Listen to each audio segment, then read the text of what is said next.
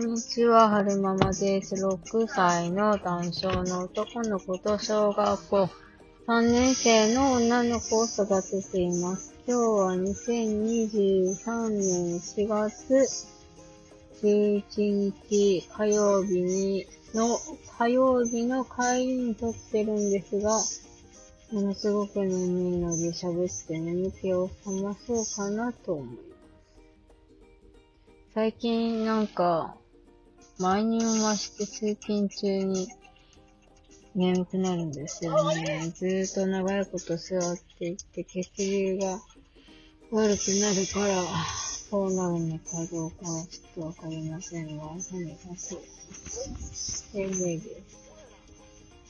何のお話をしましょうかね。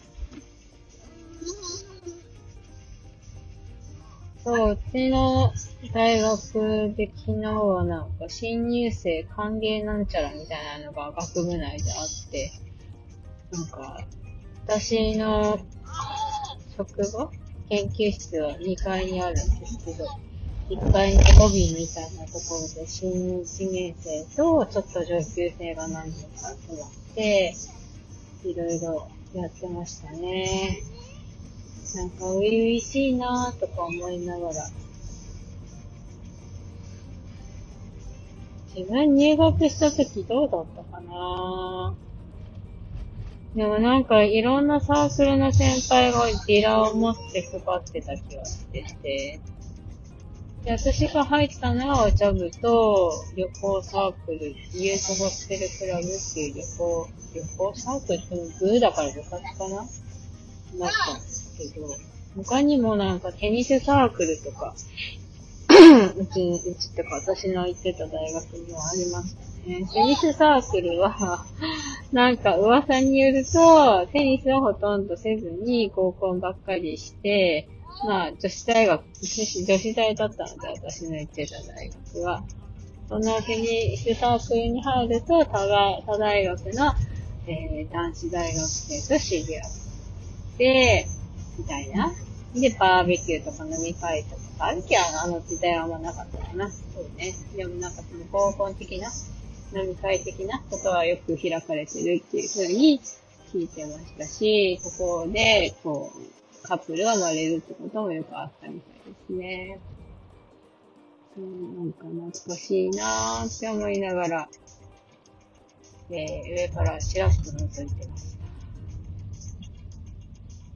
何の話しましょうかね。そう、最近なんか私気がついたことがあったんですけど、よくね、夫にね、言うんですよ。あなたは言葉が足りないと。主語とか、何が、誰が何をどうしてとかが足りないから、言葉を断片的に切り取って喋るから、何が伝えたいのかがわからない時があるから、詳しく言ってちょうだいっていうことはよくあるんですけど、気がついちゃったんですよ、私。多分、夫はね、この間それを、うんと、なんだっけ。お前は国語の能力が低いと。あの、話の前後から汲み取って察して、えー、なんだろう。感じ取れみたいなことを言ってたんですけど、私そういうのが苦手なんですよ。文脈の前後を読む、よ、なんだろう、こう、予測して、えー、その人は何が言いたいんだろうかっていうのを、パッと、まあ、でも、でわかる人はいるんだけどな、どうなんだろう。でも、まあ、間違えることもよくありますね。そう。だから、なるべく、夫と話しして、するときは、これはこういうことですとかこういうことですかとか聞いたりはするんですけど、そういう質問がね、トンチンカンの時に夫はよくね、なんで俺の言ってることがわからないんだよとか、なんでそういう考え方になるんだよとか切れるんですよ。なんでそうなったのかなってずっと疑問に思ってたんですよね。だって私はあなたじゃないからあなたの考え方なんかわからないし、だからこうやって聞いてたり、私の考え方を述べているのに、どうしてそこで切れるんだろう、この人は。ずーっと、どうしたもんかいなーって思ってたんですけど、この間気がついたのは、そうか、うちの夫くんは、きっと、その自分の伝えたいことを分解して喋るのが苦手な人なんだっていうのに気がついてしまったんですよね。だから、細かく言ってって私が言ってるけど、その細かく喋れないです。多分、彼は。で、自分の発した言葉で全てが伝わってるって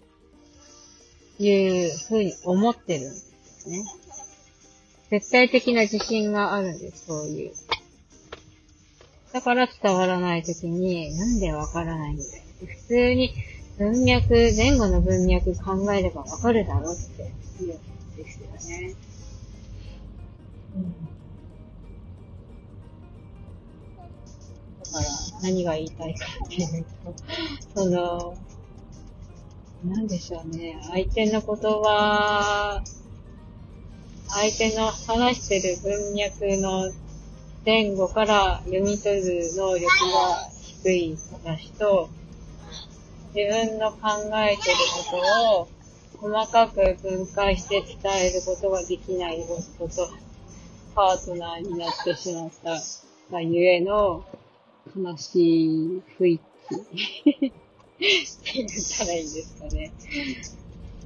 そう。これに気づいてるのは多分私だけなんですよ。夫は多分気づいてないんですよね。俺のこ、俺、まあ、なんかジャイアンツ的な気質があるから、俺の言ってること、俺の考えてることは正しいんだって思ってるタイプなので、多分、その、自分が、自分の伝えたいことを細かく分解して伝えれてないっていうことには多分彼は気がついてないと思うんですよね。だから、それを伝えると、多分、プライドがズタズタに傷つ傷つくと思うので、どうしようかな、ですね。私は技術を磨いて、何を言いたいのか、ちゃんとご質問してあげるとか、質問の仕方もね、上手に質問しないと怒っちゃうからさ、大変ですよね。本当に困っちゃいますね。ね。なんかこう、調子が、私の調子がいい時とか、頭がクリアな時は、それはこういうことですかとか、するんですけど。やっぱ頭が冴えてないと、調子が悪い時は来てないね、難しいですね。例えば何かっていうと、なんだろう。朝、学校に、お姉ちゃんが学校休みです。夫が、えー、学童さんに送っていく、送っていか、行く当番です。で、お姉ちゃんが起きません。で、えー、夫はね、最初起きて起きてって言ってるけど、だんだんその何回言っても起きないから、こうなんか言葉がきつくなってきて、起きろよとか言ったりするんですけど、お姉ちゃん自身は、どう思ってるかお姉ちゃんに聞いてみないとわかんないんですけど、私はね、多分、起きろよって言われるよりは、僕は何時に家を出たいから、何時までにご飯を食べ終わってちょうだい。ご飯を食べ終わったら何時までに着替えてちょうだい。何時までには歯磨きをし終わって、何時までにはトイレに行き終わって、何時まで、何時には完璧に家を出れるような状態にしてちょうだいって、そこまで分解してあげた方が、お姉ちゃんの場合はいいんじゃないかなって思ってるんですよね。っていうのを夫に言ってませんけどね。言ってあげた方がいいのかな。まあ、な、なるべくその怒鳴ってる姿とか見たくないから、うん、ここ最近は夫に、そういう時は、何時に、父何時に出たいの？って聞いて、何時、何時ぐらいかなとか言うから、そっから大体そのお姉さんの行動パターンで逆算して、で、父何時に出、な、な、何時に出たいって言ってるよ。ってってことは、ま、何時までにはご飯食べわないといけないんじゃないって、ほら、そろそろ起きてって、まあ、と、これぐらいしかご飯食べる時間なくなっちゃうよ、とか、言うと、むくむくっと起きたりしてますけどね。起きない時もありますけど。うん、なんか多分、そういう、や、自分がやってほしいこと伝えたいことを再現化するのが苦手なんだろうな、この人は。っていうのが、うん、そうね、最近の大きな気づきでしたね。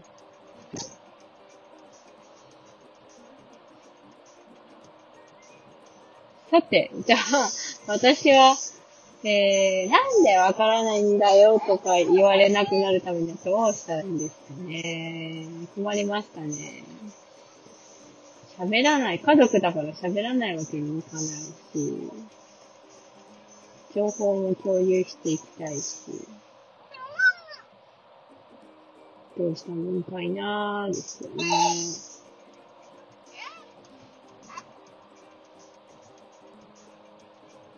瞬間、瞬間的に答えずに、やっぱり、夫が言ってたように、一回飲み込んでゆっくり考える必要があるんですね。なかなか、なかなか、なかなか、なんだかななんか愚痴っぽくなっちゃった。でも、あの、眠気を我慢しにはなりましたね。ずっと喋ってたから。そう。最後までお聞きくださいまして、ありがとうございました。おかげさまで眠気は飛びましたね。あと、おちまでは5分ぐらいかな。えー、最後までぐちぐち聞いてくださってありがとうございました。それではまた。